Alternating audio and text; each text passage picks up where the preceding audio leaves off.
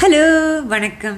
நான் சேரா ஹம்சா தனகோபாலின் கண்டு கொன்றேன் கண்டு கொன்றேன் கதை தொடர்ச்சி இன்று பாகம் பதிமூன்று.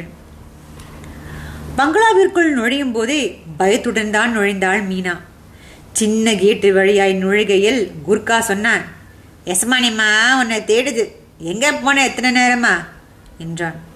அவள் எசமானியின் பார்வையில் படாமல் இருக்க பங்களாவின் தோட்டத்தில் புகுந்து வீட்டின் புழக்கடை பக்கமாய் உள்ளே போனாள். வாங்கி வந்த மீனையையும் இறைச்சியையும் மற்ற காய்கறிகளையும் சமீர்காரிடம் கொடுத்தாள்.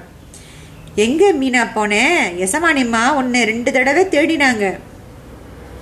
மார்க்கெட் போனா உடனே வர முடியாதா? எம்மாம் கூட்டம் அலை மோதுது வாங்கி வர தாவல? அது என்னமோ? உன்னை வந்ததும் வர சொன்னாங்க எசமானி அம்மா. மாடியில் இருக்கிறாங்க. சொன்னாங்க. இதை கேட்டதும் மீனாவின் முகம் வாடிற்று. சிவாவுடன் பேசிக்கொண்டிருந்தால் நேரமாகி விட்டது உண்மை. அது என்ன? ஜெயில் கைதி போல வெளியே போய்விட்டு நேரத்திற்கு வந்து அடைந்து விட வேண்டுமா? இந்தா மீனா போறப்ப எசமானிக்கு ஆப்பிள் ஜூஸ் எடுத்துட்டு போ. மணி பன்னிரெண்டு ஆக போகுது. சமயக்காரர் ஆப்பிள் ஜூஸ் கலந்து கண்ணாடி தம்பளரை ட்ரேயில் வைத்து கொடுத்தார். பலியாடு போல அவள் வாங்கி கொண்டு நடந்தாள். ட்ரேயில் இருக்கும் டம்ளர் ஆடாமல் கீழே விழாமல் இருக்க பிடித்து கொண்டு நடந்தாள்.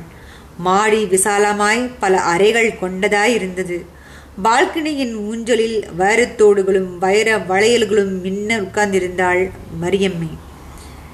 மேடம் ஆப்பிள் ஜூஸு பக்கத்தில் கொண்டார். ஜூஸை வாங்கி பருகினாள். இரும்பு ஊஞ்சலை ஆடாமல் அசையாமல் நிறுத்தியிருந்தாள். ஊஞ்சல் பல்கையில் குஷன் போடப்பட்டிருந்தது.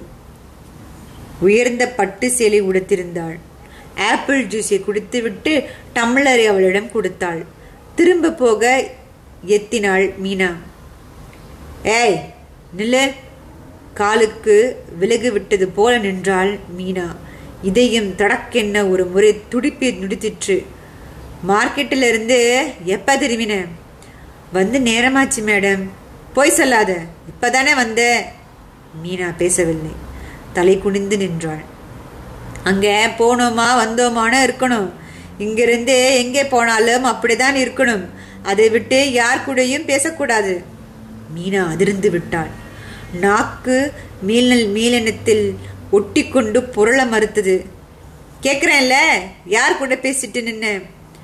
அங்கே பேசினது இவளுக்கு எப்படி தெரியும்? தொலைக்காட்சியில் பார்த்த போல கேட்கிறாள். யார் கூட பேசின? இப்படி பேசாம நின்னா எனக்கு பிடிக்காது. எங்க அண்ணாத்த கூட? உனக்கு யாரும் இல்லை. தனியாக தான் இருக்கேன். புருஷன் விட்டுட்டு ஓடிட்டான்னு சொல்வ இப்போ அண்ணன் இப்படி முளைச்சார். என்னோட பெரியப்பா மாவனுங்க. மேடம் பட்டாளத்திலிருந்து வந்ததற்குன்னு என்னை பார்க்கணும்னு வந்திருக்கு. இங்கே வரப்போ மார்க்கெட்டையும் என்னை பார்த்துருச்சு. வேற வேற யாரும் இல்லைங்க. சரி சரி. இனிமே புத்தியாக நடந்துக்கோ. இங்கே நடக்கிறத வெளியே போய் சொல்லக்கூடாது. அப்புறம் சீட்டை கிழிச்சு வெளியே துரத்திடுவேன். உனக்கு டெய்லி சோறு போட்டு இருக்க இடமும் கொடுத்து யாரும் ஆயிரம் ரூபாய் சம்பளம் கொடுக்க மாட்டாங்க. சரிங்க மேடம். இனிமே நான் யார்கிட்டையும் பேசல. போயே வேலையை பாரு. உங்களுக்கு எப்படி தெரிந்தது என கேட்கிற தோணிற்று. ஆனால் கேட்க முடியாது. பேசியதற்கே திட்டுபவள் எதிர்த்து கேட்டால் எசமானி பருகி வைத்த டம்ளரை ட்ரேயில் வைத்து எடுத்து போனான். சிவாவை சந்தித்து அவனிடம் சொல்லிவிட வேண்டும். அந்த விவரம் விரிவாக எசமானிக்கு தெரிந்துவிட்டதை தெரியப்படுத்த வேண்டும். அவன் வந்து எடுத்து அவன் வந்து அடுத்து சிந்திக்கிறேன் என்று இருக்கிறான். அப்போது சொல்லிவிட வேண்டும். அவன் விலாசத்தை குறித்து கொடுத்து இருக்கிறாள். அது இடுப்பு மொழியில் பத்திரமாக இருக்கிறது. அன்று முழுதும் எப்படியோ இருந்தாள் மீனா. சிவா நாளை வருவான். அவனை மறைவிடத்தில் சந்தித்து நடந்ததை விரிவாள். சொல்ல துடித்தாள். நாட்கள் வந்து வந்து போன. ஆனால் அவன் மட்டும் வரவே இல்லை.